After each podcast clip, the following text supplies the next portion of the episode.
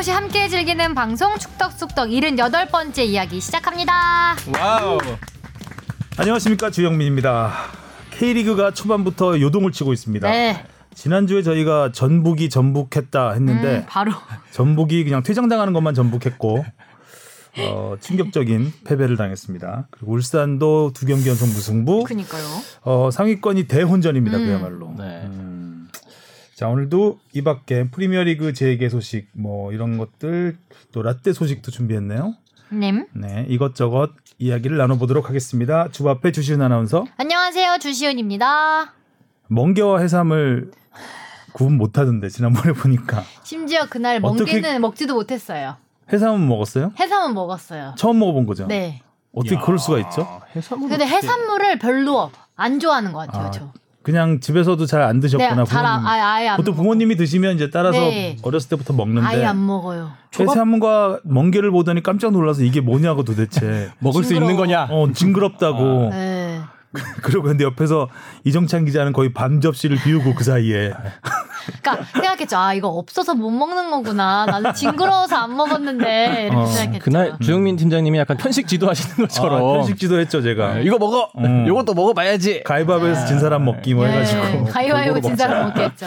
아 그래서 앞으로 주시은 아나운서랑은 이제 횟집을 가는 걸 좀 생각을 해봐야 겠다 너무 주바페 그 식성을 무시하고 우리가 좋아하는 횟집을 몰랐던 것 같아서 다음번에는 그래도 연어 먹잖아요. 예, 연어 연어는, 그날 어. 먹었어요. 신나게 연어랑 그러니까. 참치. 연어는 뭐 아시아의 연어. 예, 연어는 그렇다고 연어만 먹일 수는 없잖아요. 잘 다- 먹었습니다. 다양한 회가 나왔었는데 네. 알겠습니다. 평소에 좀 편식하는 스타일? 어, 어.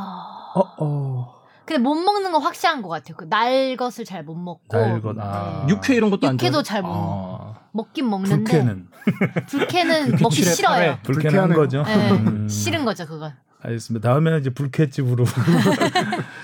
자 그리고 박진영 작가 나왔습니다. 네, 뽕 작가 박진영 나왔습니다. 아니 오늘 옷 되게 국뽕 뭐 차오르는 거 입고 왔다는데 그건 모르겠고 여기 지금 부풀 부풀만 엄청 올라왔어. 아, 몇 번 빨았더니 이렇게 돼 버리네요. 어, 저 마크는 최근 마크인데. 그니까요. 그렇습니다. 이번에 제가 뭐 오랜만에 뽕 좀 채우려고 음. 네, 이번에 새로 산 앤썸 자켓이라고 하죠. 아, 예, 대한민국 국가대표 그러네요. 자켓. 아니 근데 어떻게 빨았길래 옷이 이래? 그냥 자취방 세탁기에 돌렸더니 산지 얼마 안 됐다는 얘기인데. 아, 산지 얼마 되진 않았죠. 근데 어떻게 옷에 유- 국가대표라고 써 있지? 네. 그냥 코리아만 쓰면 되는데. 네, 요거 입고 저기 헬스 운동하러 가면 괜히 뽕이 차오릅니다. 내가 보면. 아니 옷은 이쁜데. 네, 옷은 이쁜데 아니 이거 네. 너무 거슬려. 옷걸이가 별로다는 얘기죠. 네. 이거 그거 부풀 저, 제거기로 해야 될 것 같아요. 예. 보풀 제거기. 저도 이제 깨달았네요. 좀 안 보이는 곳에 보풀이 왜 이렇게 많아? 자 그리고 우리 포켓보이 하성룡 기자 나왔습니다. 네, 하성룡 기자입니다. 음. 안녕하세요. 포켓보이라는 소리 좀 들어요 주 주변에서? 전혀 듣지 않죠? 아, 이런 소리 들었다고 어디 가서 얘기한 적 없어요? 절대 없죠. 가슴 한 켠에 그래도 나름 프라이드로 자리 잡고 있는 거 아닌가요? 그러니까 누군가의 포켓에 예. 담겨져 있을 수 있다면 맞아요. 누구의 포켓일지 모르겠지만 in my pocket. 그냥 포대가 편합니다. 포대 보이로 네. 그러면. 자 그러면 댓글부터 네. 가보겠습니다. 우리 동네 고양이 순시민님이요. 저도 라떼 코너가 제일 흥미롭습니다. 주 팀장님 라떼 이야기할 때 중국어 성조처럼 찰지고 리듬지게 말씀하시네요. 그럼 울산이 K리그 최다 준우승 팀이면 최다 우승팀은 성남과 전북 중 어느 팀인가요? 컵 대회 및 아침까지 확대하면 트로피가 제일 많은 팀은 어딘가요? 이건 정말 산수를 시키신 거예요 저한테. 이거는 뭐 거의 뭐 위키백과 수준으로. 예, 찾아보면 다 나오는 건데 찾기 귀찮다 이거죠. 요거는 이제 그 성조를 넣어서 말씀드리기 좀 어려운 부분이라 네. 일단 어 당연히 전북 과 성남이 지난 지금 지난해 전북이 우승을 하면서 네. 아, 통산 일곱 일곱 번 번째. 예, 최다 우승 공동으로 음. 가지고 있고 수원 삼성은 모두 다 통틀어서 그러니까 리그만 빼고 리그만 말고 리그만 하면 전북과 성남인데 아, 모든 컵 대회 뭐 각종 아시아 대회 음. 친선 경기 빼고 친선 대회 빼고 어, 통산 최다 우승은 수원입니다. 아, 수원 삼성. 수원 삼성이 96년에 창단됐는데 역사는 뭐 다른 팀보다 확연히 짧습니다. 그런데 음. 통산 23회 우승을 했고요. 어, 리그에서는 4번 우승을 했고요. FA컵에서는 최다인 5번, 그리고 음. 리그컵도 최다인 6번, 오. 그 슈퍼컵 최다인 3번, 그리고 아시아 슈퍼컵. 클럽 챔피언십에서 2번, 아시아 슈퍼컵 두 번, A3 챔피언십 지금 없어진 대회죠. 한중일 클럽 최강 팀들이 모여서 했던 대회인데 여기서 한 번 우승을 해서 어, 23회 우승을 했고요. 그다음이 성남. 성남은 통산 20 20번 우승을 했습니다. 그리고 그 다음이 전북입니다. 음. 전북은 통산 13회 우승. 수원의 기록을 넘기가 쉽지 않은 게 네. 지금 없어진 대회들이 많아요. 특히 그러니까. 대표적인 것 중에 하나가 6회 수원이 6회 우승한 리그컵이죠. 리그컵. 그렇죠. 리그컵이 제 예전에는 기억으로는 1년에 두 번 있었어요. 어. 리그컵이. 뭐 전반기에 하우젠컵 뭐 이런 식으로 있었. 뭐 아디다스 컵도 네, 있었고. 아디다스 컵도 있었고 대한화제컵도 있었고 그러니까 1년에 전반기 하나 후반기 하나 이런 식으로 두 개가 있어서 그리고 예전에는 그 이 컵 대회를 하면은 지금 이제 컵 대회가 리그 중간 중간에 하잖아요. 시즌을 중단하고 컵 대회를 했어요. 어. 그리고 다시 시즌을 재개하고 이런 식으로 음. 했어서 대회가 많았죠. 수원 삼성이 한참 잘 나가던 시절에는 음. 뭐 90년대 후반, 2000년대 초반에는 네. 정말 대회가 많았습니다. 그래서 리그컵이란 대회가 제 기억으로는 2011년 K리그 승부조작 사건 이후로 없어진 걸로 기억을 해요. 음. 왜냐면은 FA컵과 리그 또 아시아 챔피언스 리그에 비해서 비중이 많이 떨어지는 대회라서 이진급 선수들을 많이 내보냈던 대회였거든요. 그래서 음. 그러다 보니까 승부 조작 그 브로커들이 집중적으로 이 대회에 집중적으로 이제 승부 조작을 했던 그런 것 때문에 없어진 대회죠. 맞습니다. 이때 수원 삼성이 삼관왕도 하고 막 그랬어요. 네. 지금 참 쉽지 않죠 트래블이. 그렇죠. 자, 그 다음 댓글이요. 템레이 오늘님이요. K리그2 부천대 제주 경기를 보다가 제 귀를 의심했습니다. 송재희 캐스터께서 연고 이전 옹호 발언을 하시더라고요. 이게 지금 무슨 일이지? 현실 맞아? 라는 생각에 아연해져서 한 1부는 멍하고 있었네요. 진짜 험한 말 나올 것 같아서 바로? 꺼버렸습니다. 일단 저부터 안전 기억이 있거든요. 제 중고등학교 시절은 말 그대로 안양과 함께 불태웠습니다. 그러다 그 사태 이후 뚜껑이 열려서 진짜 거의 시급을 전폐할 수준까지 갔었거든요. 제 나름대로의 복수심이랄까요? 그래. 야, 내가 라이벌 팀으로 아유 XX 이거 소화해 주셔야죠. 그래 야 내가 라이벌 팀으로 옮겨 탄다 라는 심경으로 그 원수 같던 수원으로 갈아탄 거고요 물론 K리그2에 안양이 생기면서 다시 응원하고는 있지만 거기도 지금 잡음이 하도 많아서 참 각설하고 아유 이제 축구뿐 아니라 프로 스포츠에서 연고는 그 상상 이상입니다. 어찌 보면 근간이라고까지 할 수 있어요. 그런데 뭐 시대 흐름이니까 인정하고 넘어가야 한다? 와 이건 진짜 나이도 많으신 분이라 험한 말도 못하겠고 야 이거 뭐 혼신의 연기였습니다 네. 방금 전에. 오, 거의 연기력 쩔어. 라디오 하는 줄. 야, 그래서 깜짝 놀랐어요. 왜 성관계 그럴 뻔했어요? 여우조연상. 예. 왜요? 이럴 뻔했어요. 이주 전에 저요? 이럴 뻔했어. 2주 전에 제가 그때 나왔을 때 송재희 그렇죠. 캐스터에 네. 대한 좋은 댓글도 있었는데 뭐 저도 그때 송재희 캐스터하고 같이 예전 SBS 있을 때 방송했었다고 하면서 반갑다고 네. 했는데 약간 좀 불필요한 말씀을 하셨네요. 그러니까 음, 많이 왜냐하면. 이분들한테는 그쵸. 굉장히 민감하거든요. 당시에 어. 이제 뭐 부천이라든가 안양 그쪽에서 자기 연고팀을 떠나보낼 때 음. 그 음, 음. 분노와 이 그 열받음은 진짜 야 나오죠. 네. 네. 잘 살렸죠. 약간 음, 잘 안양- 살렸어 아주. 안양 팬들에게는 약- 옹할 걸 그랬나 봐. 그렇죠. 그 연고 이전 당한 팀들에게는 약간 영린을 건드린 그러니까요. 네. 음, 왜, 음, 왜, 음. 근데 사실 그 송재희 캐스터가 이제 한참 활동하실 때는 그때는 뭐 이제 SNS도 없었고 인터넷도 없었기 음. 때문에 그야말로 그냥 피드백이라는 게 거의 없던 시절이거든요. 음. 전화로 항의 오는 정도 음, 그 정도였는데 어 좀 거침없이 말씀을 하시는 분이라서 그렇죠. 음, 그 당시 그 습관을 그대로 간직하시고 그냥 막 말씀을 하신 것 같습니다. 어 이분은 뭐 네. 안타깝네요. 음, 알겠습니다. 그 다음이요.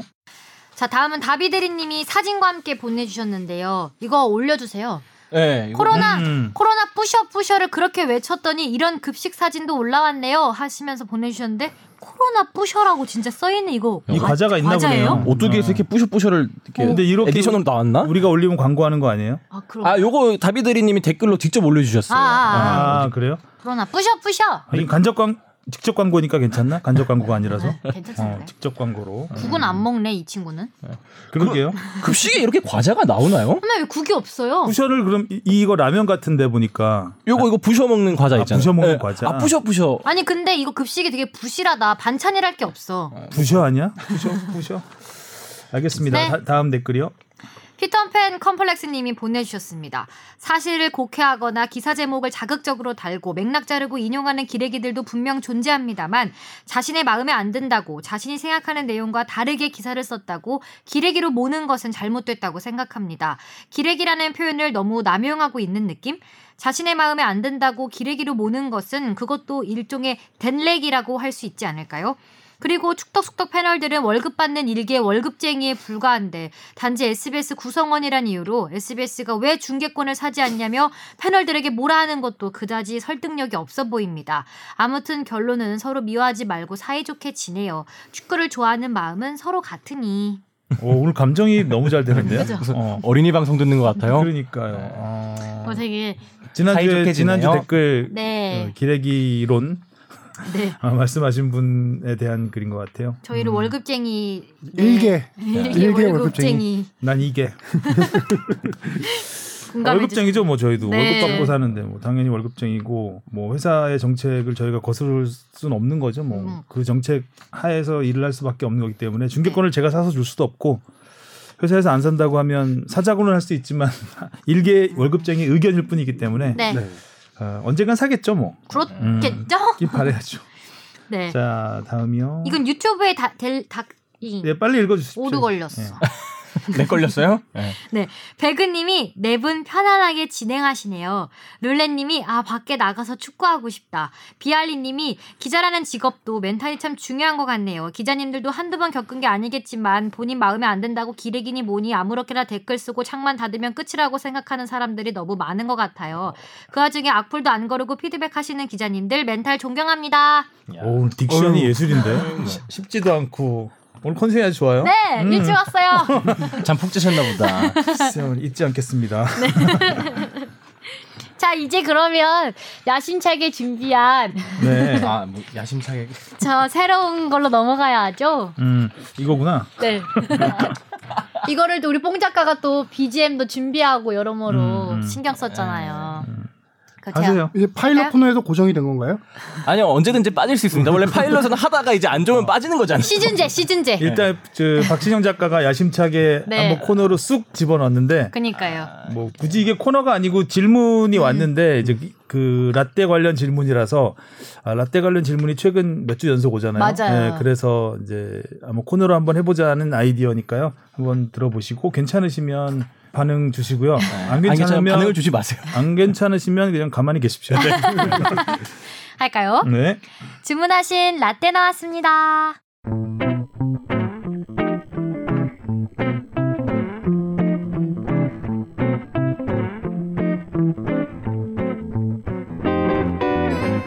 수원의 간판 용병으로 팬들의 사랑을 한 몸에 받았던 데니스와 산드로.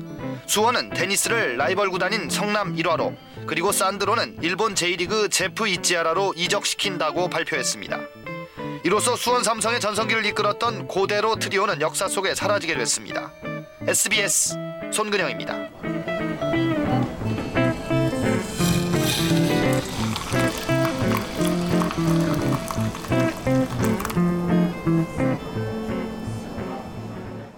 어유 노래가 좋아요. 그니까요. 오, 심혈을 감성. 기울여서. 편집까지. 어. 좀 카페에 와 있는 느낌 들지 않았나요? 라떼 그러니까요. 감성. 마지막에 그 벌써 따, 차 따르는 느낌. 네. 맥주인지 차인지 헷갈리는 그 소리. 음, 흔들고 싶은. 안양 승격할 거야 님이 보내주셨는데요. FC 안양이 4라운드 드디어 연패의 고리를 끊고 승리했습니다. 국내 무대에서 잔뼈 굵은 미드필더 닐손, 세리A 출신 윙어 아코스티와 우즈벡 국가대표 기요소프 선수가 활력 있는 모습을 보여주면서 승리했습니다.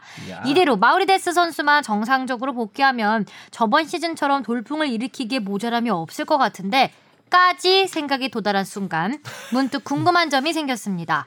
K리그 역사상 위대했다거나 인상적이었던 용병 선수는 어떤 선수라고 생각하시나요? 당장 이번 시즌 안양만 봐도 여러 용병 선수들이 팀에서 큰 축을 맡고 있고 K리그 1에선 일류첸코, 세징야, 주니오 등등 팀의 에이스급 활약을 보여주는 선수들이 있지 않습니까? K리그 역사에 관해선 아는 게 정말 하나도 없어서 축덕숙덕에서 이런 궁금증을 풀어줬으면 좋겠습니다. 음. 오늘 자아가 되게 여러 개 있는 느낌이에요. 한 분 한 분씩 감정이입을 해서.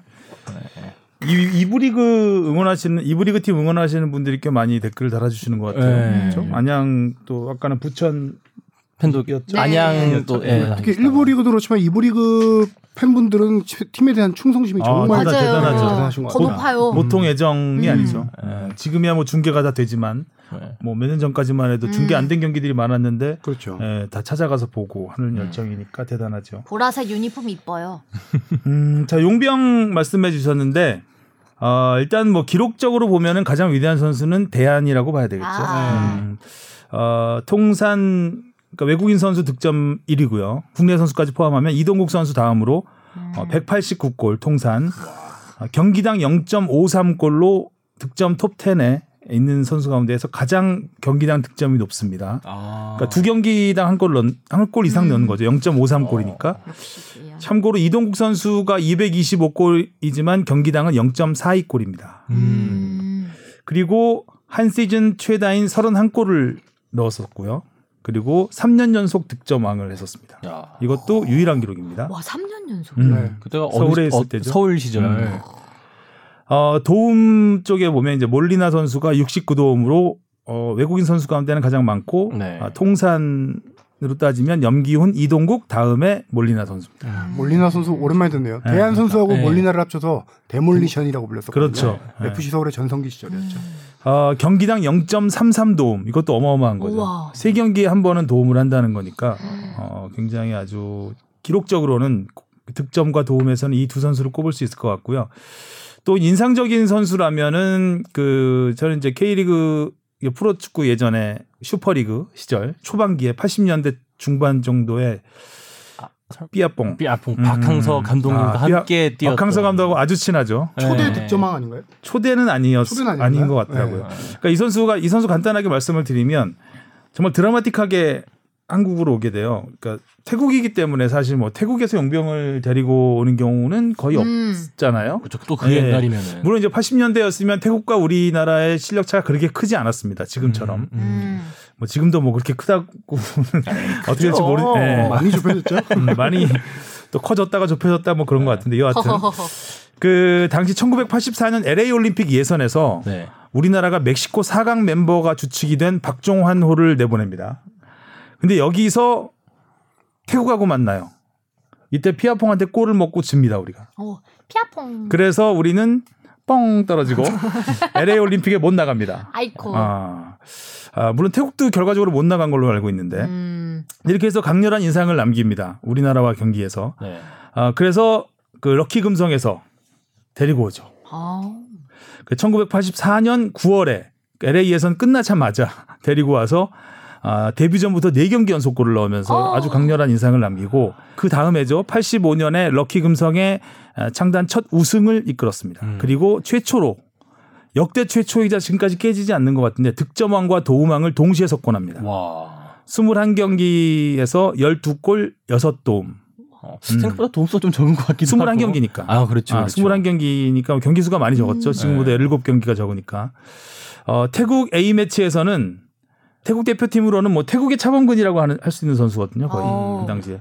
태국 A 매치에서는 91경기에서 62골. 음. 물론 이제 그들만의 리그가 거기서 많이 펼쳐졌기 때문에 거의 잘 뭐. 예, 거의 매 경기 골을 넣었다는 선수가 있었고 제가 소개해드리 라떼로 소개해드리고 싶은 선수는 데니스입니다. 네.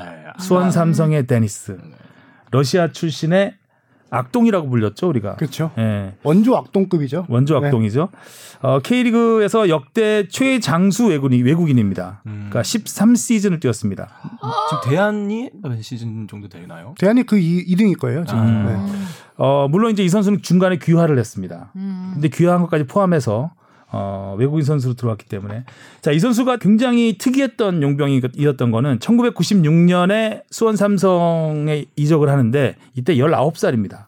아이쿠. 꽤 어릴 때부터. 용병 선수가 19살에 이적한다는 거는 지금도 뭐 거의 찾아보기 어렵잖아요. 음, 그렇죠. 어느 정도 해외에서 검증이 된 선수를 데리고 오는데 당시 김호 감독이 창단 감독이죠. 수원 삼성의 김호 감독이 아, 에이전트를 통해서 이 선수에 대한 얘기를 듣고 음. 이 선수가 이제 사할린에서 뛰고 있었을 거예요. 사할린에서 뛰다가 3부리인가 4부리인가에서 뛰다가 나름 거기 잘했는데 팀이 해체가 됐던가 그랬을 겁니다. 아. 그래서 팀이 없어진 상태에서 김호 감독이 에이전트의 말을 듣고 직접 보고 아, 데려와요. 얘를 데려와서 지금 당장은 못 쓰더라도 최소한 이 정도 기량이면은 2, 3년 안에는 우리 주전급이 충분히 될 수 있겠다. 음. 해가지고 육성. 육성 한국 최초의 육성형 용병으로 데리고 옵니다. 장기적으로 이렇게 굉장히 큰 어차피 어떻게 보면 모험이자 용병을 그렇게 데려오기 쉽지는 않아요. 쉽지 않죠. 근데 그 당시 수원 삼성이 돈을 많이 써서 엄청나게 썼죠. 어. 유명한 선수 많이 데려올 텐데 음. 특이한 케이스죠.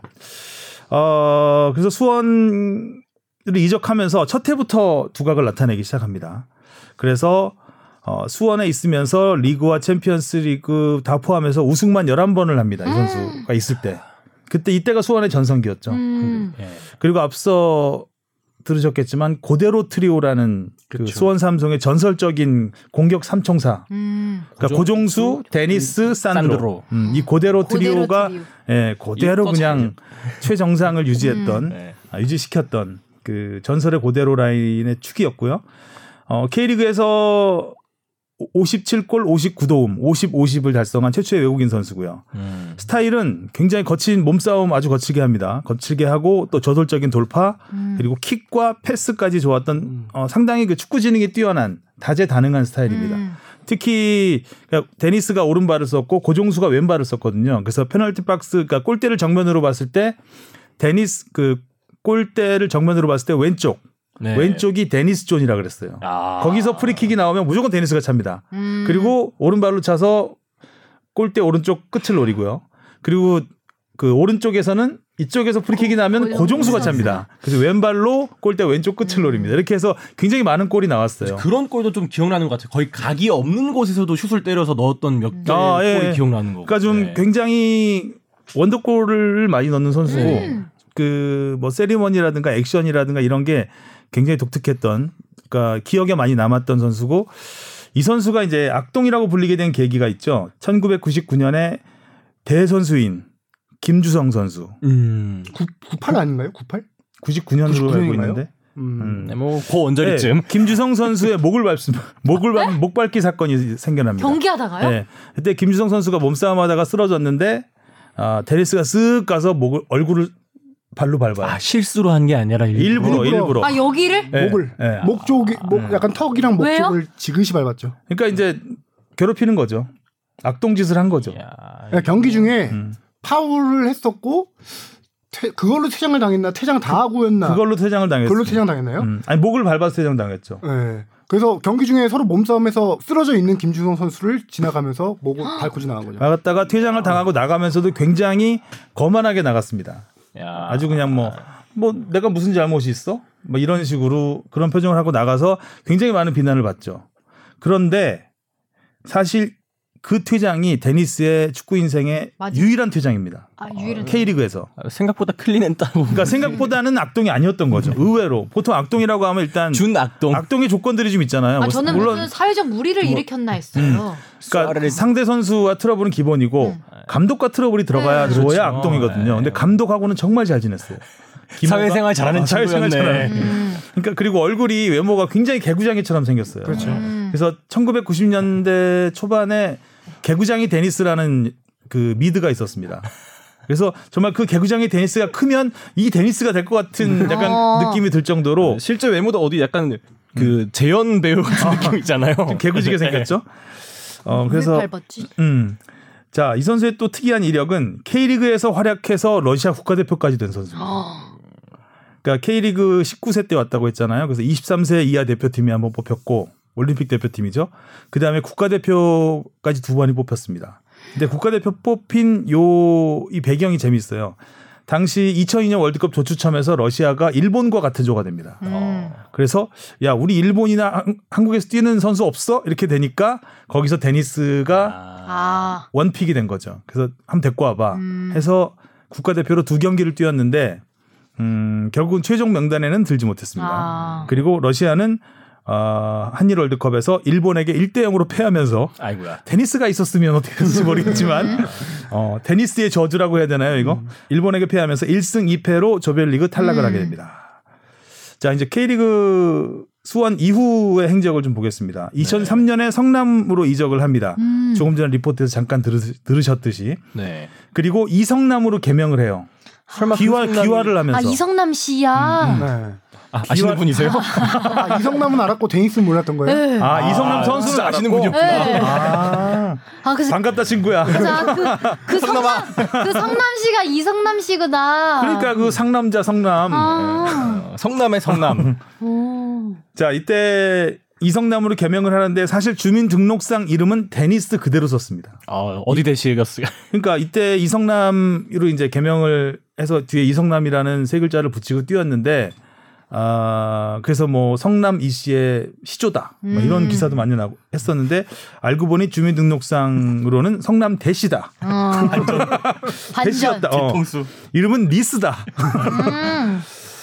아 당시에 좀 당시에는 이제 귀화 열풍들이 좀 있었어요 외국인 선수 쿼터를 아끼려고 음. 네, 이성남도 있었고, 그다음 이사빅, 사빅이라고 해서 이, 이사빅 이 있었고 마니산이라는 선수가 있었습니다. 어디 사니요? 마니찌, 마니찌. 진짜요? 옛날에 그 부산에 부산, 대우에 네. 있던 마니찌, 부산 대우에 있던 마니산. 마니찌가 인천으로 이적을 한 뒤에 네. 인천 강화도에 있는 마니산이 있잖아요. 그래서 어, 엄마, 마니산.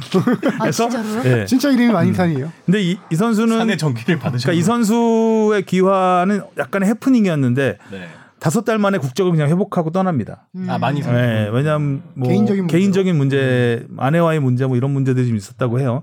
그래서 어떻게 보면 기화에서 가장 성공한 그 외국인 선수는 신이손 네. 네. 첫 번째로 꼽을 수 있고 사리체프. 어, 사리체프에서 신이손. 그 다음에 데니스 이 두 선수 정도를 꼽을 수 있을 것 같습니다. 자 데니스가 성남에 이적하자마자 우승을 이끕니다. 야. 리그 우승. 아, 이때 9골 10도움.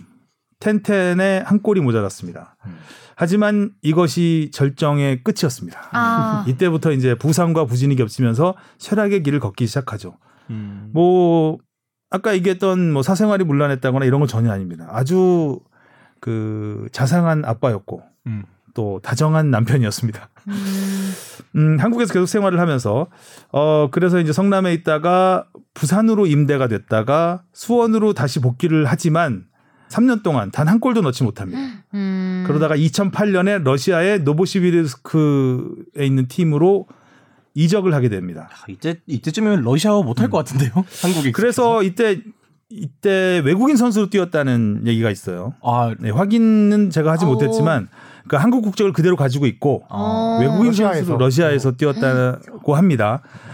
그런데 일단 외국인 선수이기 때문에 그 거기에 이제 외국인 쿼터 제한도 있고 할거 네. 아니에요. 그래서 기회를 많이는 많이 못못 받았어요. 받아서. 그래서 두 시즌에 28경기 뛰었고 골은 한 골도 넣지 못했습니다. 아, 이렇게 선수 생활이 끝나나 음. 하던 순간 2012년 강원 FC 감독으로 부임한 김학범 감독이 야. 데니스를 다시 부릅니다. 음. 한번 쓴 감독님이. 예전에 성남에 있을 때 김학범 감독하고 잠깐 같이 아, 했었고 성- 코치와 감독으로 성남에서 음. 우승을 함께 했었던 이력이 있기 때문에 김학범 감독 스타일하고 굉장히 맞는 선수죠 이 선수가 음. 전천후 선수고 음. 굉장히 그 패스 위주의 축구를 하는 선수이기 때문에 어 그런데 기대와는 달리 잘 못했어요. 또 부상과 부진으로 11경기 한 골 넣고 결국은 은퇴를 하게 되죠. 아이쿠. 아, 나이는 못 속이네. 아, 그리고 나이한테 속아서 은퇴를 하게 되고요. 못 속이고. 자, 은퇴 후에는 이제 수원 12세 이하 코치, 수원 구단의 12세 이하 코치를 했었고 아들은 메탄 중학교에서 선수로도 뛰었습니다. 어. 그리고 딸은 리듬 체조 선수를 또 했었고요. 한국에서. 오. 그렇게 해서 한국에서 좀 생활을 이어가다가 아, 몇 년 전에 다시 러시아로 돌아가서 러시아 음. 프로팀 감독을 맡고 있죠. 지금 3부, 삼부 리그 감독을 맡고 있다고 팀 합니다. 감독 맡고 있죠. 아, 한국과는 정말 끈끈한 인연을 음. 이어왔던 그리고 이렇게 오버하지는 않았지만 굉장히 한국에 대한 애정이 깊었던 걸로 보이는 선수. 그 부인분은 러시아 사람인가요? 네, 러시아. 음. 맞습니다. 근데 지도자로서의 능력은 어찌 뭐 검증받은 게 없기 때문에 만약에 모스크바 팀에서 잘 하면은 뭐 충분히 K리그로 지도자로 음. 또올 수 있는 기회가 있지 않을까 싶어요. 음, 그러면 또 하나의 뭐 네, 이야기가 스토리가 되겠네요. 되겠죠. 네. 자, 여기까지 라떼 야. 끝입니다. 혹부리 영감님의 라떼. 라떼. 자, 그러면 이제 질문 순서로 들어가 보겠습니다. 어, 오늘 서로 너무 길다 오늘. 자, 무엇이든 물어보세요. 앙. 아는 남 씨가 보내주셨습니다. 모르는 남씨 아니고 아는, 아는 남씨. 남씨. 안녕하세요. 방송 항상 잘 듣고 있습니다. 박진영 작가님께 제주도 맛집 리스트를 받고 나서 정말 오랜만에 메일 드립니다. 청취 중에 궁금한 점이 생겨서요. 코로나로 인해 무관중 경기 중이잖아요. 이로 인해 수입 감소와 인터넷 중계 수입 증가를 비교하면 전체 수입 증감이 평년에 비해 어떤지 궁금해 질문 드립니다. 야. 이거는 지난 4월달에 프로축구 연맹이 개막 전에 한번 자료를 발표한 적이 있어요. 각 구단들에게 음. 미리 한번 얼마 감소할 것 같냐라고 음. 자료를 제출을 하라고 해서 전체 자료를 통계를 해서 발표한 결과 개막 연기와 경기 축소로 인해 총 575억 원의 손실이 날 것이라고 집계가 됐습니다. 그 지난해 K리그 총 매출액이 한 3,700억 원 정도 되는데요. 그걸 감안하면은 한 15% 정도 수익이 줄어드는 그런 피해가 발생하게 되고요. 그 연맹 같은 경우에도 수익이 상, 에, 그 피해가 상당히 큰데 후원사 광고, 뭐 TV 중계권료 이런 거 포함해서 연맹 손실만 해도 57억 원이 발생한다고 하네요.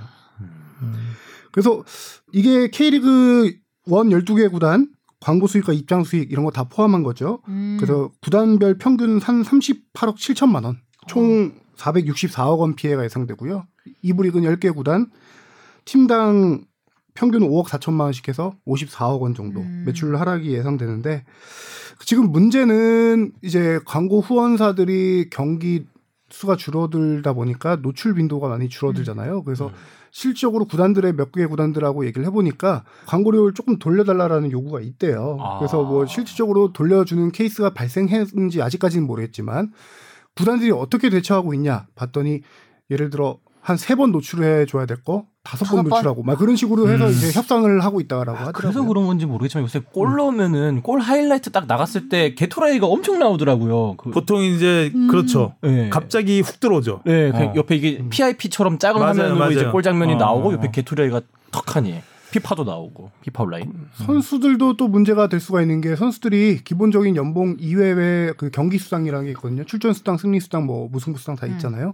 지금 팀당 11경기 주는 거를 전체 K리그 전체로 감안하면 선수들의 그 수당만 한 50억 가까이 줄어들 것으로 예상이 됩니다. 야. 음.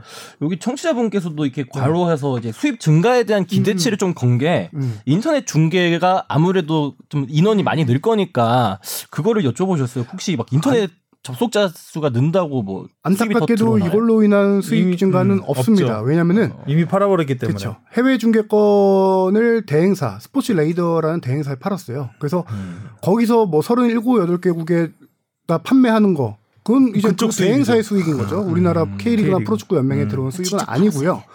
인터넷 중계 같은 그때 경우도 팔 때는 정말 성공했다고 되게 좋아했었어요. 음. 그렇죠. 알고 보니 아유 네. 그때 팔지 말고 지금 팔면 좋았을 거야. 그렇죠. 음. 지난해 12월에 팔았던 걸로 기억하는데. 그리고 인터넷 중계 같은 경우는 약간 이제 sales promotion 측면에서 1라운드 경기를 유튜브로 생중계했잖아요. 네. 그러면 1라운드만 했고 음. 그 당시에 그것도 뭐 광고를 붙이진 않았었어요. 그래서 음. 그거에 따른 수익도 나진 않고 뭐 지금 포털에서 네이버나, 중계하고 있지만 네. 그게 뭐 수익으로 따로 이어지지는 않으니까요. 연맹이나 구단들에.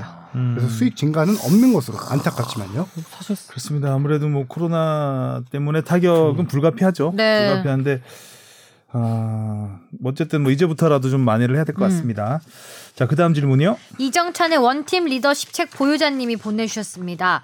축구 선수들은 나이키, 아디다스, 퓨마 등 유명 브랜드들과 스폰서 계약을 많이 하잖아요. 네, 첫 번째 질문입니다. 스포츠 브랜드에서 선수를 스폰할 때 금전적인 지원의 형태가 전부인가요? 아니면 다른 지원도 있나요? 그리고 금전적인 지원은 현금으로 지원해 주나요? 아니면 어느 정도 금액이 정해진 쿠폰이나 카드를 주면 그 한도 내에서 선수가 스포츠 용품을 마음껏 쇼핑하는 형태인 건가요? 음, 쭉쭉 잘- 읽을까요? 네, 다, 다 한 번에 음, 설명드릴게요. 한번 해야죠. 뭐. 그리고 두 번째 질문은 스폰서 금액은 선수들의 클래스에 따라서 달라서 구체적으로 말씀해 주시기 어렵겠지만 대략 어느 정도인지 궁금합니다.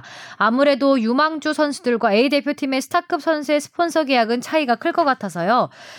세 번째 질문. 국대 선수를 보면 파주 NFC 입소할 때나 공항 입출국할 때 나이키, 아디다스 등 해당 브랜드의 로고가 크게 박힌 옷을 입잖아요. 그래서 해당 브랜드에선 브랜드 노출 효과를 보고요. 이렇게 사진에 찍혀서 브랜드 노출이 되면 해당 브랜드에서 선수들에게 인센티브를 별도로 지급하나요? 그리고 그때 입는 옷은 해당 브랜드에서 코디를 다 해서 선수에게 제공해 주는 건가요? 아니면 선수가 알아서 코디하는 건가요? 어우, 디테일해. 자, 이 질문 악마의 디테일. 이정찬의 원팀 리더십 책 보유자님께서 해주셨죠? 네. 역시나 디테일한 질문. 아우, 이책 아무나 보유 못 하죠. 네. 이 정도는 돼야 보유할 수 있습니다. 네. 그래서 그냥 이정찬 선배한테 퉁쳤어요. 외주를 줬어요. 이거 취재에 대한 외주를 아 줘서 진짜요? 예, 그 답변 이 받은 질문은 거를 다음 주에 들을 수 있는 거예요? 제가 그래서 답변을 이제 아 외주를 외주를 줘서 해서 받아왔죠. 예. 네, 비둘기 역할을 하시는. 네. 일단은 그 현금, 현물 둘 다 지급하게 되는 경우가 많습니다. 축구 대표팀 기준으로 보면은 나이키와 아디다스 주로 두 개 브랜드로 나눠지는데 나이키의 대표적인 선수는 지금 은퇴했지만 뭐 기성용 선수 있고요. 그다음에 음, 음. 이청용, 황희찬, 현재 음. 이재성, 권창훈 이런 선수들이 나이키 브랜드와 함께 하고 있고 아디다스 혹시 누구지 아시죠? 대표적인 손흥민. 선수. 그렇죠. 야. 손흥민, 이강인 뭐 이런 선수들 그다음에 네. 이승우, 백승호 네. 이런 선수들이 지금 아디다스 하고 있는데 예전에 멋있게 화보 몇 개 찍었었죠. 에. 그렇죠. 이 선수들 기본적으로 뭐 현금 지급은 당연하고 현물 같은 경우는 선수들에게 카드를 지급해 주는 경우가 많습니다. 아. 약간 충전식으로 해주는 경우도 있고 해서 직접 매장 가서 이렇게 살 수 있게 이야. 해주는 경우가 있고요. 아, 그러니까. 그다음에 집으로 필요한 물품들을 보내줘요? 보내주기도 합니다. 야, 시- 좋겠다. 신 상남은 입어봐달라고 이렇게 또 우와. 택배도 보내주고 보풀도 제거해주겠지? 부풀 제거해주겠죠. 아디다스 좋아하는. 세탁소에서 해주겠죠. 그리고 저는 이런 경우 많이 봤는데 파주에서 선수들이 국가대표 소집될 때 특히 해외에 있는 선수들이 올 때 이 에이전트나 아니면은 이 브랜드 관계자가 직접 만나는 경우가를 저는 목- 목격을 했어요. 아. 만나서 축구화를 주는 경우를 많이 봤어요. 아. 예를 들어 어, 해외에 있을 경우에 직접 보내기도 하지만 실제 신어보고 마음에 맞는 걸 몇 개 갖고 나가기 위해서 파주에서 직접 신어보기도 하고 음. 또 아니면 이번 신상 새로 나온 거 있으면은 야. 줘서 이거 신겨보기도 하고 팔러. 다니는 느낌. 그렇죠. 네. 선수들에게 뭐 용품뿐만 아니라 일반 브랜드 옷까지도 네. 어, 이렇게 많이 지급을 하고 있고요. 아까 파주 NFC에서 선수들이 뭐 브랜드 옷을 입고 온다. 그 계약서에 그런 것까지 명시 업계 관계자에 따르면 명시되어 있진 않아요. 하지만 선수들이 의리인 거죠. 의리. 의리, 그리고 이제 인, 그 거죠. 인터뷰 네. 같은 거를 하게 되면은 축구도 가끔 그런 경우가 있긴 한데 이 골프까지 심하죠. 예를 들어서 음, 음. 협찬사의 모자를 반드시 써야 되거나 그렇죠. 옷을 음. 그러니까 예를 들어 나이키 협찬을 받는데 아디다스 옷을 입을 수는 없잖아요. 야, 이거 그런 거에 대해서는 그러니까 방송 언론 노출할 때는 반드시 입어야 되는 약간 어. 그런 조건은 있어요. 그래서 약간 그리고 이 계약의 특징을 또 한 가지 얘기해 주면은 어린 선수들일수록 장기 계약을 피합니다. 자기 음. 몸값이 더 올라가면은 더 좋은 대우를 받고 계약을 하기 위해서 장기 계약을 좀 어린 선수들은 꺼리는 편이고요. 아, 선수 측에서요. 그렇죠. 어. 그리고 한 가지 대부분의 선수들이 다 이제 예를 들어 우리 브랜드 말해도 상관없죠 앞에 다 말해. 네, 네, 네. 네. 다 말해놓고 무슨 좀 네. 나이키, 코리아, 음, 아디다스 코리아와 계약을 하는데 음. 우리나라에서 유, 유이하게 손흥민과 이강인 선수는 아디다스 글로벌과 계약을 했습니다. 와, 아. 역시 클라스. 그러니까 스케일이 다른 거죠. 이제 코리아 한국 지부에서 이 선수를 관리한 게 아니고 음. 전 세계 글로벌 아디다스 전체 본사에서 이 선수들을 관리하는 거예요. 그렇죠. 어. 그래서 손흥민 선수 같은 경우는 2018년도에 저기 영국 리버풀에서 아디다스가 정말 어마어마한 광고를 하나 찍은 게 있어요. 아, 그 개인 뭐 전용기 그렇죠. 예. 그 광고에 뭐 메시, 포그바에서 그 선수들 이름 적었는데 잠깐만요. 그 월드 네, 클래스 그 선수들. 광고에 나왔던 선수들이 메시, 살라, 포그바, 무리뉴, 지단, 알리, 링가드, 데야, 베컴, 웨지, 링가드 뭐야, 잠깐만. 링가드, 수아레스. 링가드. 어, 링가드 뭐야? 링가드 어, 뭐지? 뭐야? 근데 제가 듣고 알 정도면 와 진짜 다 유명한 선수들이다. 이 선수들이 어느 실내 경기장에서 뭐 축구하고 이런 광고였는데 아. 그 광고할 때 손흥민 선수가 갔잖아요. 네. 선수 한 명 한 명에게 아디다스 글로벌에서 다 전용기를 보내줬어요. 아, 이야. 그래서 혹시나 손흥민, 알리 같은 팀이면 그래도 둘이서 한 대 타고 가겠지 아니라고 하네. 이야. 한 대씩 다 보내. 그렇게 스케일이 이제 글로벌로 하게 되면 좀 달라지게 되는 비행기 거죠. 혼자 타면 좋은가? 알겠습니다. 그리고 어 출신 읽어 주셔야죠. 네. PS. 비디오 멍글 아 비디오 멍 멍그요? 처음 씹었다 오늘. 네. 어, 멍그. 비디오 머그의 발랑도를 봤는데요. 맥락상 뽕 작가님의 얼굴이나 목소리가 안 나와도 되는 것 같은데 굳이 영상에 나오시더라고요. 그 이유는 아무래도 무한도전 김태호 PD나 알쓸신잡 나영수 PD처럼 TV에 출연하는 스타 PD가 되어서 부와 명예를 얻고 싶다는 욕망이 명예? 내재된 편집이라고 보면 될까요? 아니면 단순 관종기 때문인가요? 관종기죠. 네, 관종기입니다. 완전히 관종기고. 네, 관종입니다. 거기서 뭐 제 역할 은이 주신 아나운서님의 진행을 조금이라도 돕기 위한 뭐 근데 그런 정도의 굳이 장- 영상에 나온다고. 네, 뭐 저는 뭐 넣어달라고 말 안 합니다. 너무- 편집자님한테 아주 객관적인 편집을 맡기기 때문에 열심히 보셨나 저도. 봤는데 굳이 흐름상 필요 없더라고요. 어. 구질구질하죠. 네, 여기 뭐 잠깐 나온다고 부와 명예를 누릴 수 있겠습니까? 그건 그렇죠. 뭐, 무한도전의 네. 하나라고 생각하십시오. 네. 네. 홍진우 님이 또 메일을 보내주셨습니다. 프리미어리그가 6월 17일 그러니까 한국 기준 6월 18일일까요? 드디어 개막을 한다고 합니다. 보통 리그 순위 우승 예상은 시즌 개막 전에 한 번 짚고 넘어가는데 사상 초유의 시즌 중단 사태로 인해 뭔가 한 시즌에 개막을 두 번 하는 느낌이 있습니다. 그래서 기자님들하고 작가님, 아나운서님의 PL 재개 후 최종 순위 예상을 한번 여쭙고 싶습니다. 그리고 분데스리가 PL, 폴란드 리그 등 해외 리그도 슬슬 복귀를 하고 복귀 수순을 밟고 있는 것 같은데 이미 우승을 PSG로 확정 지은 리그왕은 어떻게 되는지 궁금합니다. 타이틀 취소를 하고 리그를 재개할 건지 아니면 계속 휴식을 가지고 다음 시즌 새 마음 새 뜻으로 시작하는 것인지 그리고 마지막으로 유럽 축구 중단으로 때 아닌 코로나 특수를 누리고 있는 K리그는 분데스리그와 PL의 시즌 재개와 함께 해외 관심도가 완전히 식어버릴까요? 프리미어리그가 재개를 해도 유럽 축구가 완전히 정상화가 되기 전까진 더 관심을 잡아둘 수 있겠죠? 네. 어우 감정이입이 너무 돼가지고 막 끌려 막 울먹하셨어요? 어, 울컥. 어. 뒤에 것만 간단하게 이대로 식어버릴까요? 어, 식으면 어떡하지? 이런 마음이 들고. 달아오르긴 어, 했었나 약간. 싶긴 한데 해외에서 관심이 많았었나. 아, 근데 이 부분은 박 작가가 뺐는데 네. 네. 그래도 순위 예상해달라고. 아, 그러니까 프리미어리그 순위 네네네. 각자가 생각하는 순위를 네. 예상해달라고 어려운 거 아니니까. 그렇죠, 그렇죠. 자 주바페부터. 저부터요? 네. 프리미어리그 1위, 그건 뭐 당연히 2위. 리버 1위 리버풀 에 1위는 리버풀 2위는 2위는 중요하지 않죠.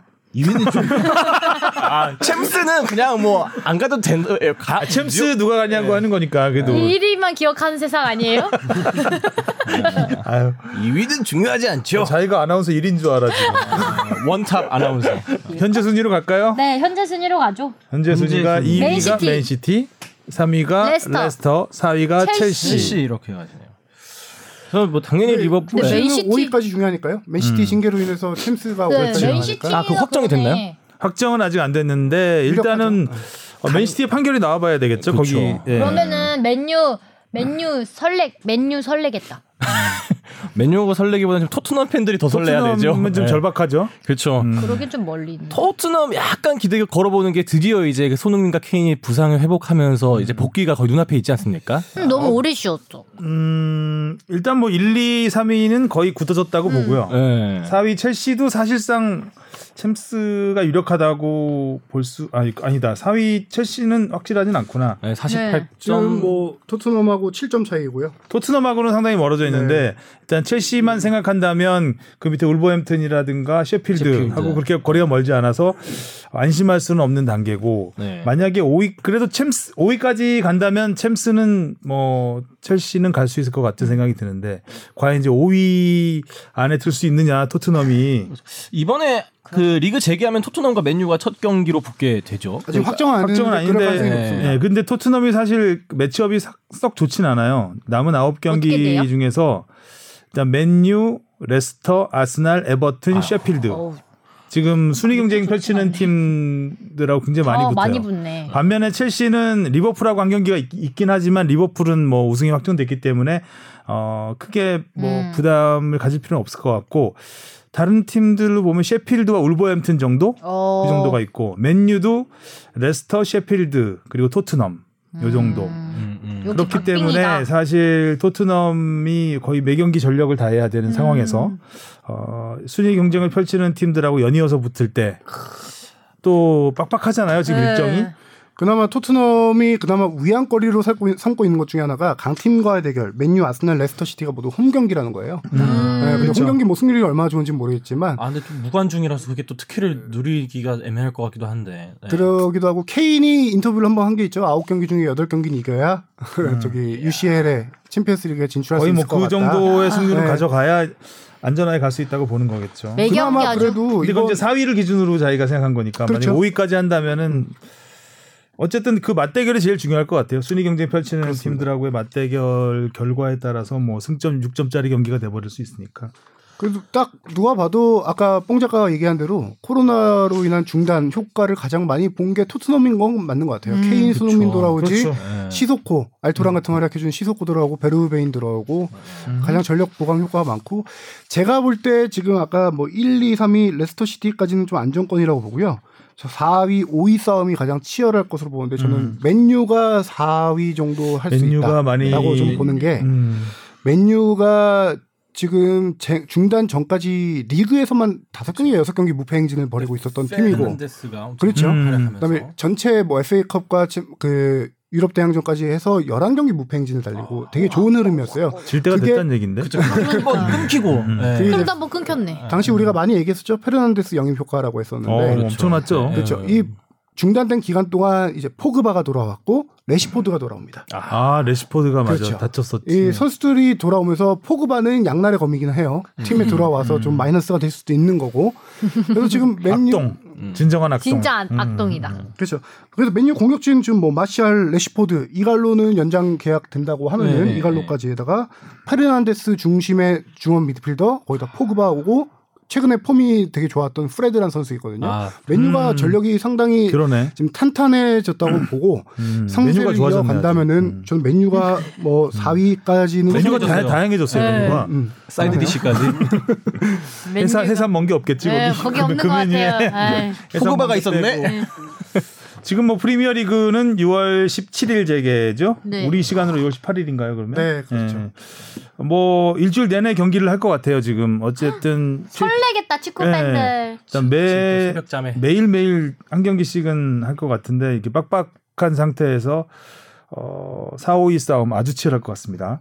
네. 그리고 스페인 라리가가 어, 어, 어. 6월 11일 우리 시간으로 6월 12일 재개가 확정이 됐죠. 음. 그러니까 분데스리가에 이어서 빅리그 음. 빅5 가운데 두 번째로 재개를 하는데 기성용 선수의 마르크, 마요르카가 바르셀로나 네. 메시와 맞붙는 것이 또 우와. 관심이고 제 기억으로는 마지막 중단되기 직전이 그 바르셀로나 전 전이었을 거예요. 그랬겠 그 직전이었어요. 그래서 기성용 이어서 선수가 가는구나. 메시랑 한번 그렇게 붙어보고 싶다고 했다가 여태까지 음. 못 붙다가 음. 재개되면서 처음으로 아마 상대를 음. 하게 될 겁니다. 아. 선발 출전은 할 수 있을까요? 좀 어떻게 힘들까요? 좀 너무 어려운 얘기인가? 그동안 그동안 무슨 일이 있었는지 잘 모르기 몰라. 때문에 그쪽에 무슨 일이 네. 있었는지 알 수가 그렇죠. 없잖아. 지금 한 경기 교체 출전해서 10분도 안 뛰었나? 뭐 몇분 네, 뛰었죠? 그러니까 제대로 그때? 출전 못했던 네. 걸로 근데 기억해요. 근데 어찌 보면 그때는 이제 기성용 선수가 몸이 만들어지기 전이라고 본다면 또 코로나 쉬는 동안? 예, 코로나 네. 쉬는 동안에 또 오히려 또. 기회가 될 수도 있지 않을까. 라는 기대를 한번 해보고요.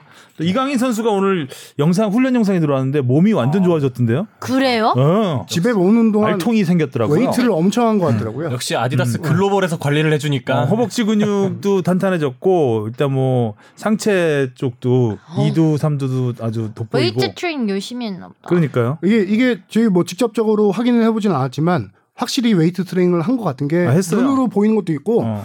요새 훈련할 때 요새 그 영상 오늘 공개된 것뿐만 아니라 예전 영상 봐도 바지 허벅지까지 끄 바짝 끌어올리고 음. 팔도 이렇게 어깨 위에까지 아, 끌어올리더라고요. 이게 보통 남자의 마음이죠. 남자의 심리가 운동을 네. 보여주려는 음. 약간 그런 게 있잖아요. 음. 괜히 여름 반팔 한번 접어주고 천수용한테 배웠나? 아, 근데 허벅지가 정말 두꺼워졌더라고요. 음. 어. 형들한테. 자 이강인 선수는 이렇게 허벅지가 두꺼워졌고요. 어딘 진짜 한번 제발. 아 그러네. 다부진 체격으로 돌아온 이강인 이렇게 바로 뜨네요. 아 체격 좋아져서 기대를 좀 더 다른 모습을 볼수 있지 않을까. 좀더 음, 몸싸움도 이제 음, 잘하겠다. 몸싸움이요? 몸짱, 음, 몸짱 되니까 뭐. 스페인은 11경기가 남아있죠. 바르셀로나가 레알 마드리드의 승점 2점 차, 앞, 2점 앞선 1위. 여기는 선두 싸움이 치열하고 반면에 이제 마요르카는 강등권인 18위에 있습니다. 물론 17위, 16위와 승점 차는 뭐 1, 2점밖에 나지 않기 때문에 어, 언제든지 위로 올라갈 수 있는 상황이고 마요르카의 잔류 여부가 또 기성용 선수의 어, 행선지가 또 가려질 수 있는 그렇죠. 음, 중요한 변수가 될 것 같습니다. 자 질문은 다 됐죠? 네. 또 있나요? 여기 그거 리그 리그앙은요? 아 리그왕 아 리그왕 리그왕은 간략하게만 음. 네, 설명드리면은 일단 프랑스 정부가 9월까지 모든 이제 이벤트 대형 이벤트를 중지시키면서 4월 말에 조기 종료됐죠 5대 빅리그 최초로. 음.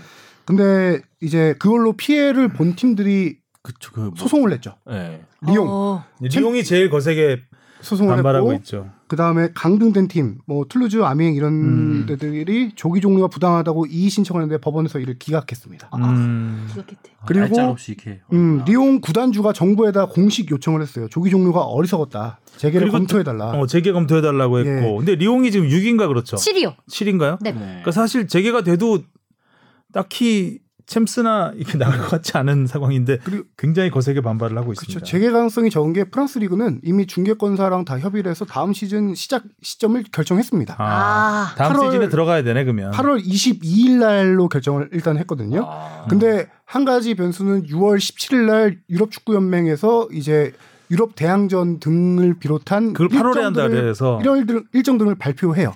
음. 그거에 따라서 이제 개막 시점은 조금 달라질 수는 음. 있겠지만 일단 이렇게 잡아놓은 8월 이상 중으로는 하겠네요. 그러면. 조기 종료를 다시 없애고 뭐 하겠다 이런 가능성은 거의 적다고 그렇죠. 봐요. 아, 정부 좀- 정부에서 그렇게 결정을 해서 네. 거기에 따른 건데 음. 뭐 이게 뒤집어지겠습니까? 새 마음 새 뜻으로 해야겠네요. 네. 그리고 유럽 축구가 정상화돼도 K리그가 더 관심 잡아줄 수 있겠냐 간단하게만 설명드릴게요.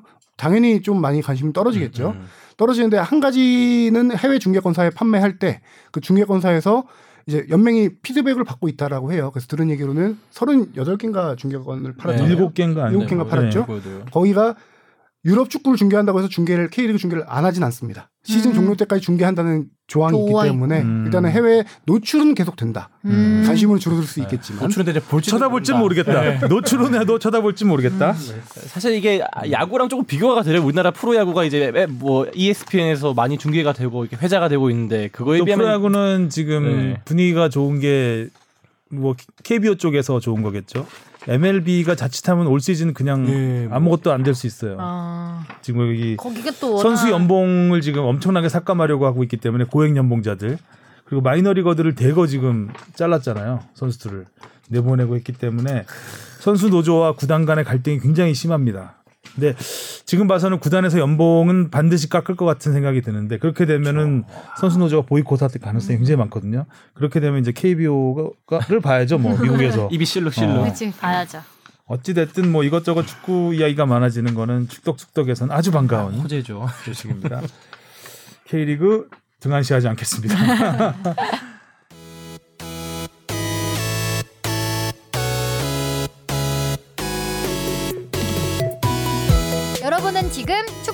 속덕을 듣고 계십니다. 쭉 들어주세요. 자, 여기까지 질문 들어보겠습니다. 그리고 K리그로 넘어가 볼까요? 네, 자, 오랜만이네요. 네, 코로나 여파로 중단됐던 주바페 브리핑. 브리핑이 시작됩니다. 네. 우승 후보 전북과 울산이 휘청거리면서 초반 상위권 싸움이 점점 치열해지고 있습니다. 전북은 시즌 4경기 만에 첫 패배를 당했습니다. 강원에게 1대 0으로 패했고요. 울산은 부산에 이어 광주까지 승격팀들과 연속 무승부를 기록했습니다. 성남이 서울을 꺾고 3위, 포항은 엄청난 활약을 과시하며 인천을 대파하고 4위로 뒤를 이었습니다. 1위 전북부터 7위 서울까지 승점 3점 탑니다. 반면 대구, 부산, 인천, 광주 하위권 4팀은 아직 승리가 없어서 상하위권 분위기는 극명히 갈렸습니다. 음, 아, 오늘 그냥 귀엽기까지 하고 아주 통통 튀는데요. 텐션이 좋네요 오늘. 음, 좋은 일이 일지 같습니다. 잊지 않겠습니다. 아.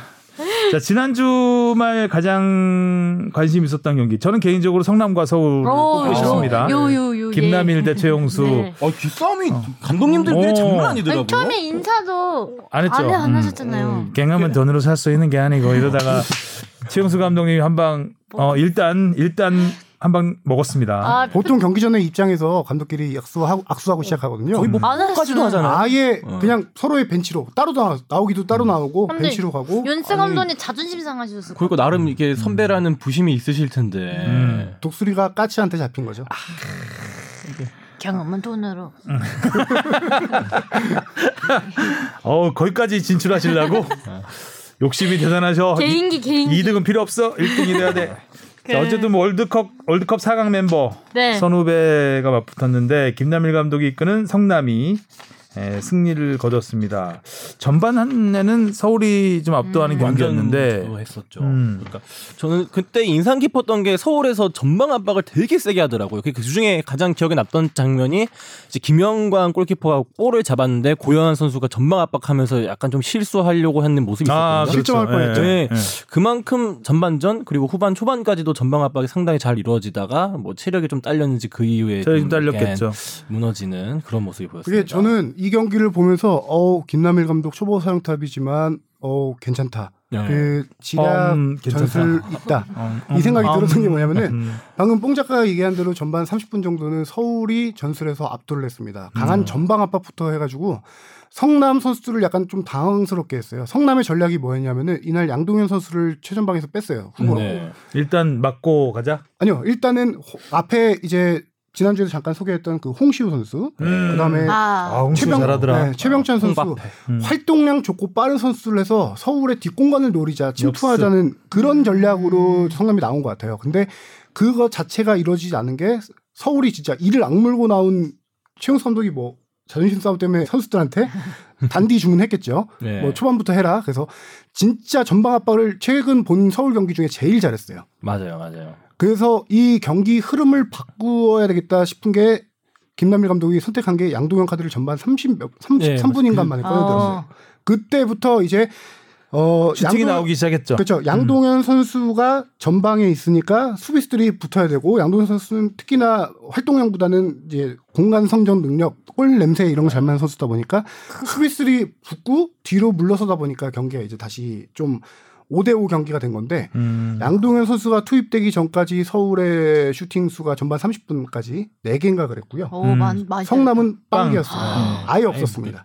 거의 하프라인도 잘 못 넘어갔어요. 네. 봤을 때는. 그 정도로 많이 성남이 밀렸던 경기인데 와우. 김남일 감독의 교체 카드 한 방으로 이 경기 흐름을 바꾸는 능력, 초보 네. 감독으로서 상당히 쉽지 않은 선택. 그 전반 30분이면 선택이 쉽지 않은 거잖아요. 선수 바꾸기가. 그리고 상당히 경험을 비웃듯이. 진짜 성남 약간 진짜 다크호스인 것 같아 지금 오- 이번 시즌. 어 잘하죠. 옷도 좋죠. 다크호스고 약간 질 것 같아 앉아. 네, 진짜 지금 2승 2무로 승점도 7점이나 쌓아서 음. 지금 상당히 아 3입니다. 네. 아 8점이에요. 8점이라서 3위까지 울산이랑 승점이 같아요. 지금 또 한 가지 성남이 실점이 몇 골인지 아세요? 네 경기에서 한 골입니다. 와우. 성남. 아, 김영광 골키퍼 맞습니다. 엄청 잘하던데요? 거의 뭐 승리의 글로리. 1등 공신이라고 봐야죠. 네. 그날 결정적인 거 네. 두방 막았잖아요. 네. 선방이 총 4개인데 음. 그뭐 전반에 하나 후반에 2개였던 것 같은데 음. 정말 동물적인 감각. 38살 골키퍼 그 고광민 선수의 그 순간적으로 그렇죠. 네. 달려들면서 예, 달려들면서 날린 슈팅. 거를 막은 거는 어머. 그거는 정말 손을 뻗어서 막았잖아요. 약간 어, 그. 정도의 세이브는 동물이야. 러시아 월드컵 조현 선수의 선방 비슷한 비슷하죠. 예. 예전에 그 정도의 순발력이죠. 아테네 올림픽 김영광 선수 그 레전드 짤이 돌아온 것처럼. 그렇죠. 그러니까. 어, 완전히 김영광 선수 어 근데 얼굴도 더 멋있어진 것 같아. 네, 아, 되게, 아니 근데 약간- 카리스마 있으셔서 공격수들이 달려가다 눈 마주치면 움찔할 것 같아요. 옛날에는 김영광 선수 보면 참 말 안 듣게 생겼다 이렇게 생겼다. 지금은 완좀 좀 멋있는 선배 같은 느낌? 그러니까 그 김영광 선수를 제가 시즌 개막 전에 인터뷰를 했었는데 이 선수 이 정도 네임밸류에 이 정도 베테랑 선수가 음. 모든 걸 다 포기하고 네. 입단 테스트까지. 입단 테스트 테스트를. 3주간 입단 테스트 거쳐서 들어간 팀이에요. 그 당시 인터뷰를 했을 때 저는 인터뷰를 하면서 마음을 울리는 인터뷰가 있는데 이 선수의 진정성을 많이 느꼈어요. 음. 진짜 내가 여기서 다시 한번 뭔가 해보고 싶다라는 진정성을 느꼈거든요. 음. 그래서 어느 때보다 훈련은 당연히 열심히 했고요. 음. 최근 인터뷰 보면은 2, 3년 전보다 지금 몸이 더 좋다고 해요. 어. 네. 그리고 제가 한 가지 이 선수가 지금 더 이 나이에 펼 수 있는 거는 김남일 감독의 존재감인데 김남일 감독이 김영광 선수와 인연이 많아요. 예전에 음. 2002년 전남 레이스 음. 그때 김남일 선수는 완전 최고 스타였고 네. 김영광 선수는 약간 신인이었는데 그 팀부터 김남일 감독이 많이 챙겨줬던 선수예요. 어. 또 대표팀에 처음 갔을 때 김영광 선수의 룸메이트가 김남일 감독이었어요. 음. 아, 김남일 감독님이 형이에요? 많이 형이죠. 아, 한 아. 어, 정말 좋은 질문이었어요. 에, 음. 나이가 동- 동안이셔서. 일곱, 일곱 정도 차, 살 차이 날그것 같은데요. 정도 나죠. 정도 차이 날 것 같아요. 김남일 감독이 70년대생이잖아요. 네. 78년 정도 되나? 네. 그 정도 되고 김영광 김영광 감독이 선수가- 7, 7, 7, 8 그 정도 돼요. 네. 음, 한 6살 정도 차이 김영광 나겠네요. 선수가 여섯, 팔인가 여섯, 그러고요. 일곱 살. 예. 그래서 김남일 감독이 그렇게 편하게 해준대요. 김영광 음, 선수를. 음. 어쨌든 하성룡 기자가 리포트에서 하면 한 번씩 다 꺾이거든요 선수들이. 네. 근데 지난 하- 시즌 하성룡 기자가 리포트하고 뜬 선수는 김영광 선수 한 명입니다. 지금.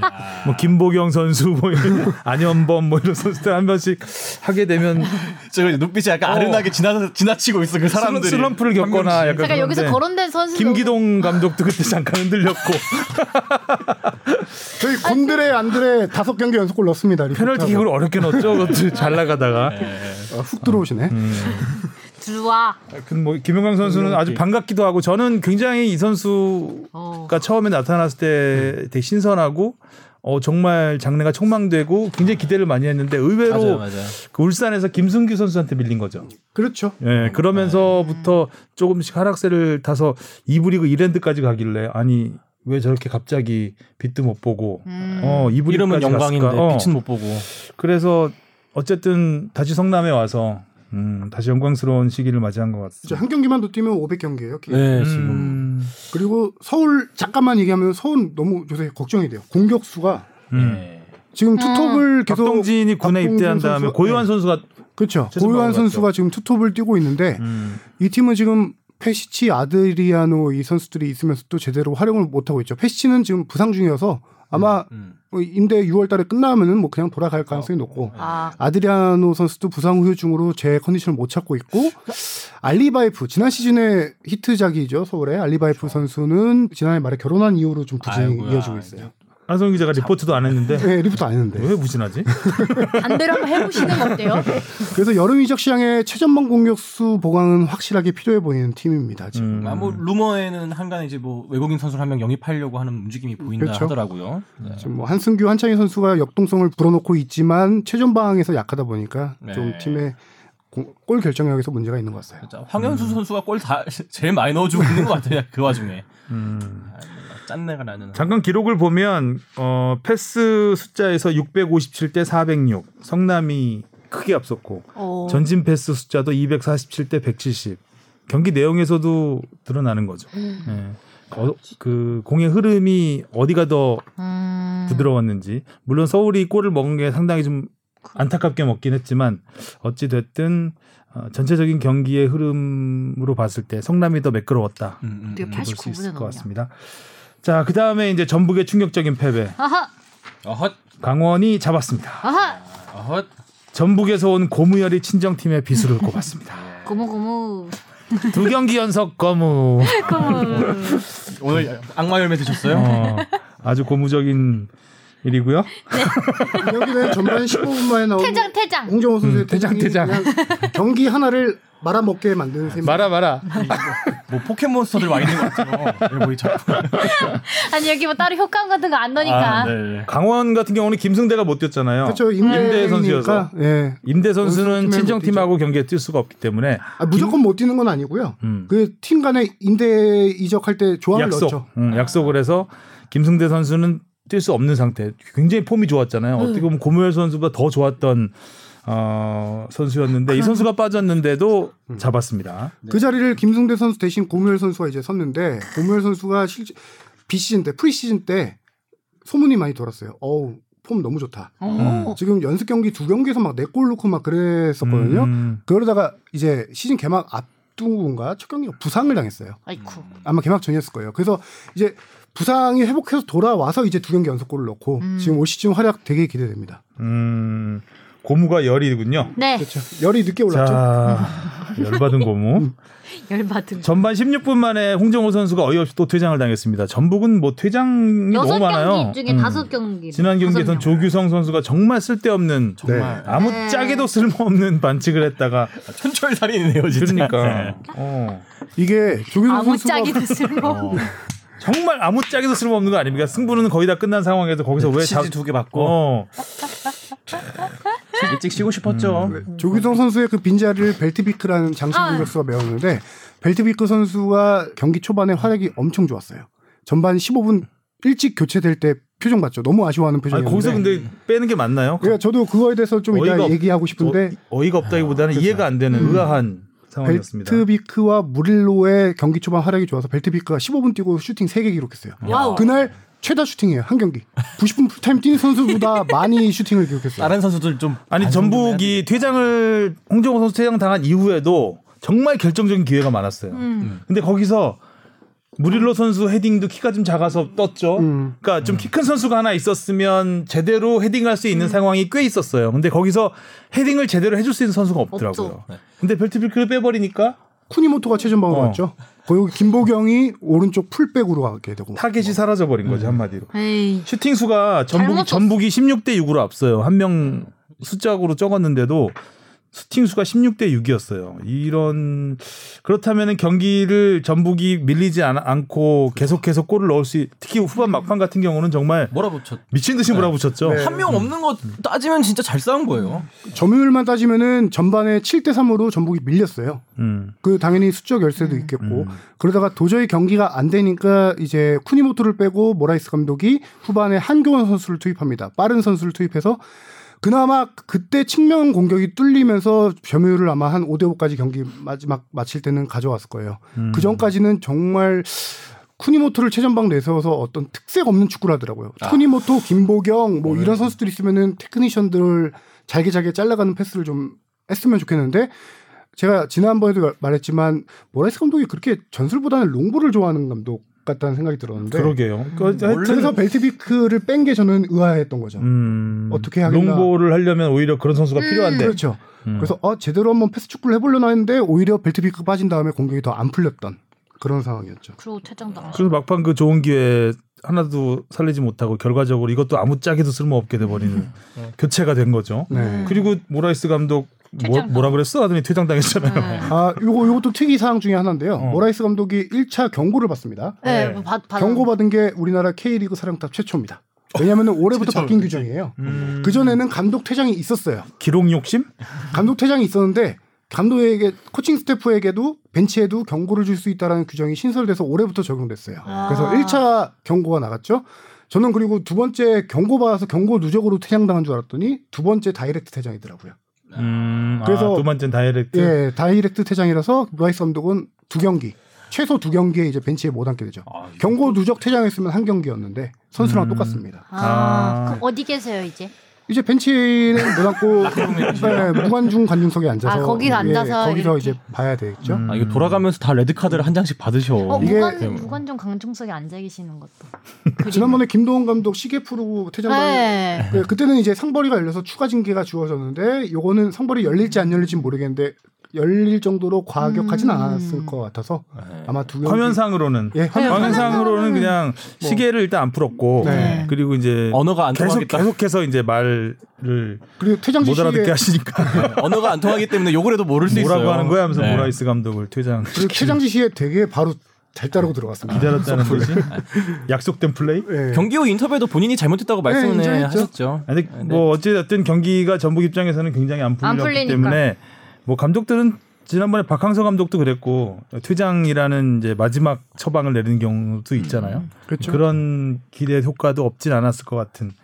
아, 그냥 퇴장을 당해버리자라는 마음으로 항의를 한 것 같은. 네. 그래도 시즌 첫 패를 당한 전북의 희망적인 소식이 어제 하나 전해졌죠. 저기 최고의 수비형 아, 미드필더 신영민 선수의 컴백입니다. 네. 이 선수가 되게. 상당히 애매한 게 지난 시즌이 끝난 다음에 이제 중국 진출해가지고 그 팀에서 훈련까지 다 했어요.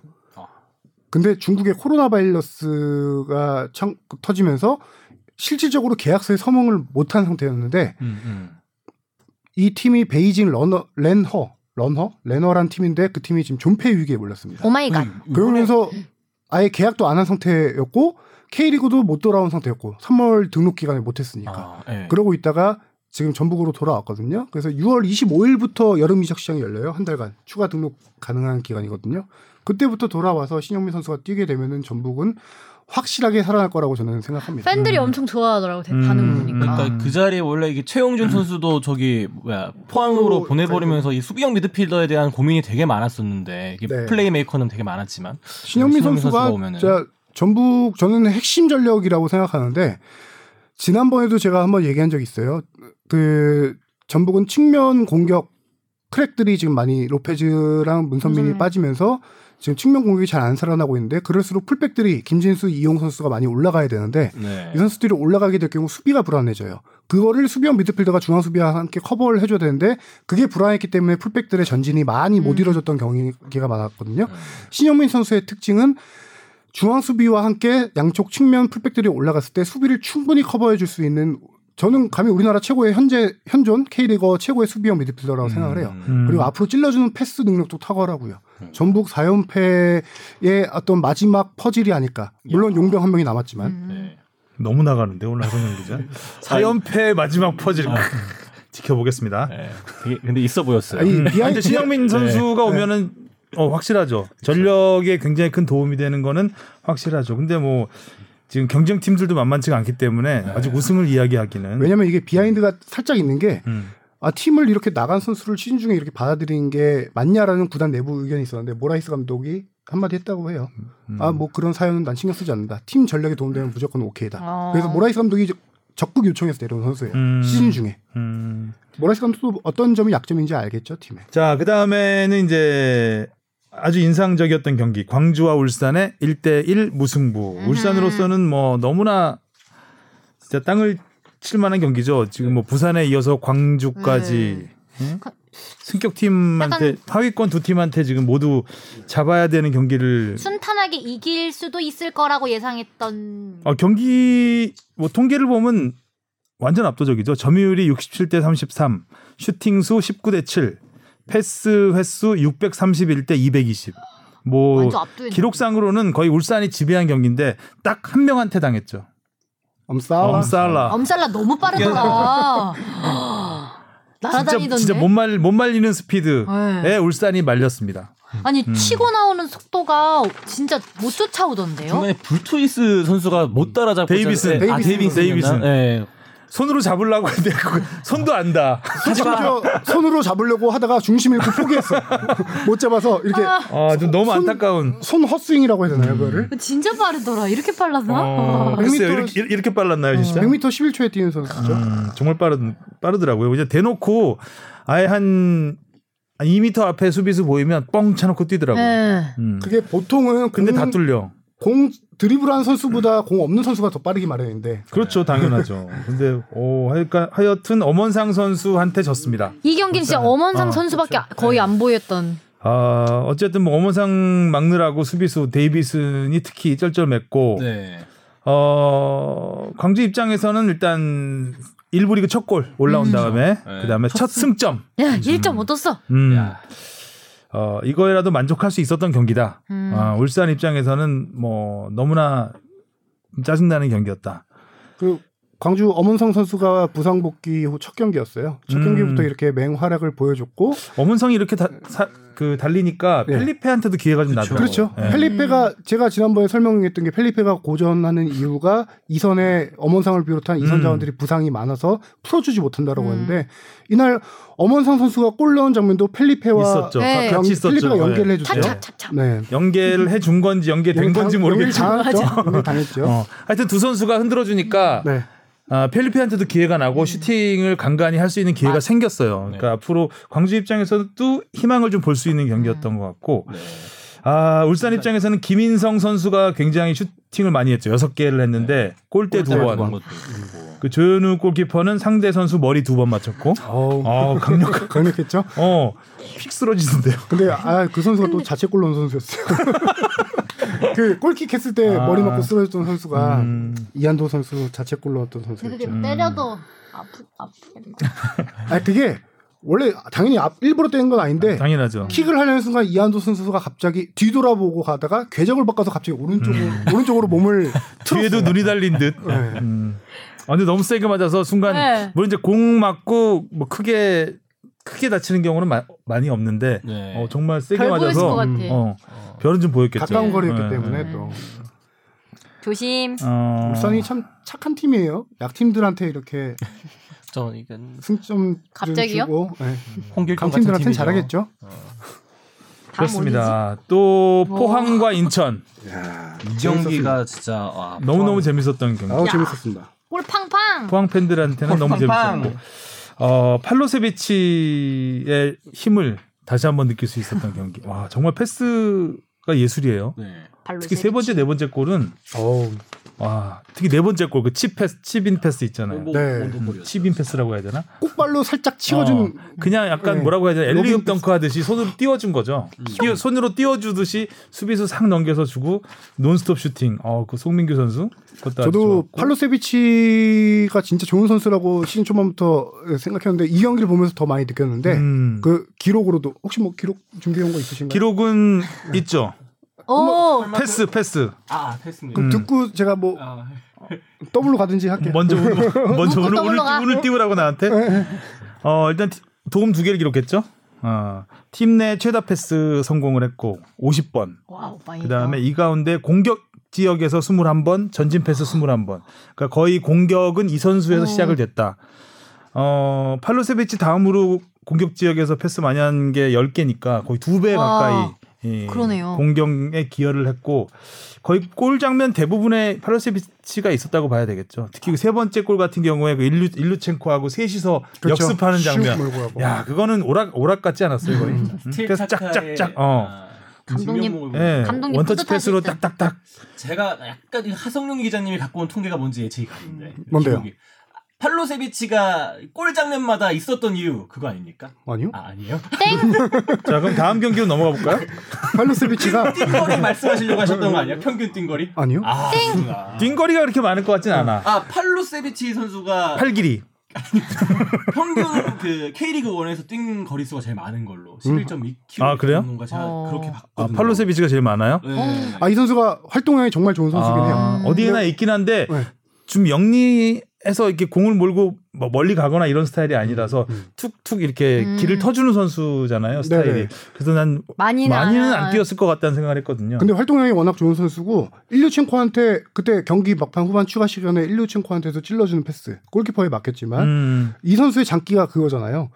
이 선수 제가 조사해본 자료는 공격 진영 패스 뭐 21개, 전진 패스 21개 좋아요, 좋은데 좋아요, 좋은데. 당연히 뭐 공격형 미드필더 그 역할 해줘야 되는 선수니까 많이 하겠죠. 너왜 중요한 이러니 건 오늘? 오늘 다들 텐션이 좋으시네요. 약 먹었니? 어?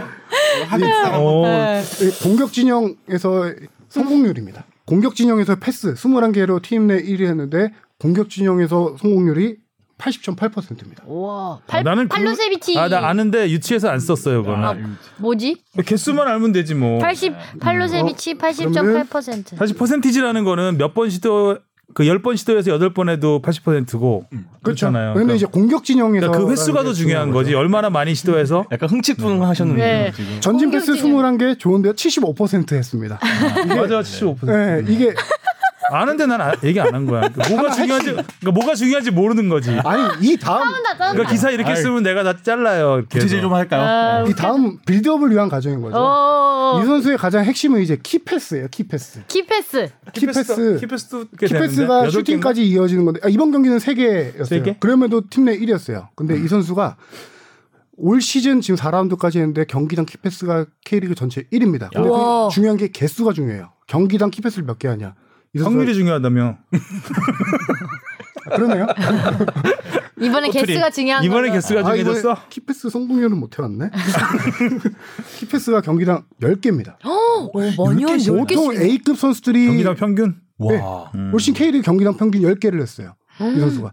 보통 K리그 아니 뭐 전체 K리그뿐만 아니라 프리미어 리그 이런 데서도 한 선수가 경기당 키패스 6개 주면 많이 했다라고 하거든요. 근데 지금 4경기에서 평균 10개 했다는 거는 이 선수 거의 뭐 주는 그렇죠? 것마다 다 키패스네. 네, 이 선수의 지금 장기를 딱 이 한마디로 볼 수 있는 통계죠. 별명 생겼네. 열쇠 수리공. 야, 진짜 와, 기록만 봐도 지금 패스도 잘해주지, 도움 잘해주지, 많이 뛰지, 진짜 다 잘하는 선수. 어, 팔로세비치가 굉장히 거의 제일 눈에 띄었던 지난 네. 주말 어떤 것 같습니다. 다 끝났습니까 이제? 네. 1588 라인 좋죠. 아, 그러네요. 5가 좀 빠졌잖아요. 오닐이 서브로 빠지긴 했고 음, 근데 188. 아이, 뭐 188이 다 공격 포인트 음, 기록했죠. 188 했죠. 한골 1도움하고 네. 자, 그 다음에 대구와 상주 1대1 세징야 선수가 드디어 네, 아, 환상적인. 힐킥으로 네. 첫 골을 넣었는데 대구는 또 승리에 실패를 하고 말았습니다. 세 번째 무승부. 예.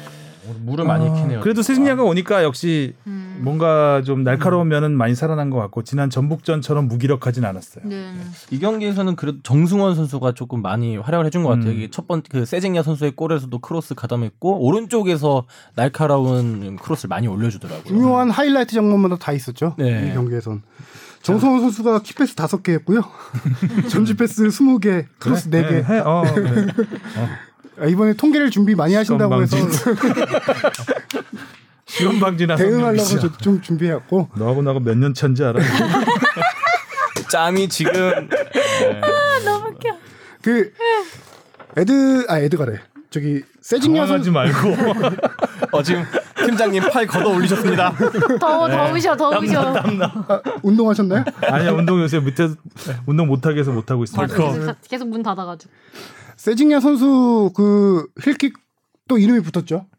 옛날 조재완 선수의 회오리, 회오리 감자. 회오리 감자슛. 이번에 회오리 이번에 네티즌들이 또 이거 골 나오자마자 바로 드르르 올리고 했던 것 중에 이제 장명 네. 1, 등이라고 하긴 그렇지만 회오리 곱창슛이라고 어, 왜 네. 곱창슛이에요? 대우가 곱창이 유명하거든요. 막창이잖아 막창. 막창 아. 네, 막창쇼. 대구가 막창 골목 있잖아요. 네, 그렇습니다. 부산과 수원 0대 0. 또 부산은 여전히 승리를 거두지 못하고 음. 있고 지난 경기에서는 참 괜찮았었는데 그래도 그래.